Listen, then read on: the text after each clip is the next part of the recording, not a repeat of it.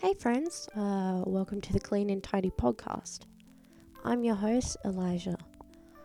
This is a little project I've been wanting to do for a long time, and now that it's finally come to fruition, I'm very excited to share with you all my little tips and tricks, total tidy lists, how to declutter a space at a time, checklists, techniques, and even just some nifty hacks to help you free your mind and your room from a bog like state.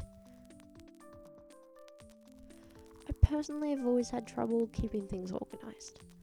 I have tried many different techniques, but they don't want to always stick. Um, I love listening to music and podcasts, but unfortunately, I feel like there really isn't many tidy podcasts out there. Um, to help me sort of get into my element and help guide me. So I kind of wanted to do this one.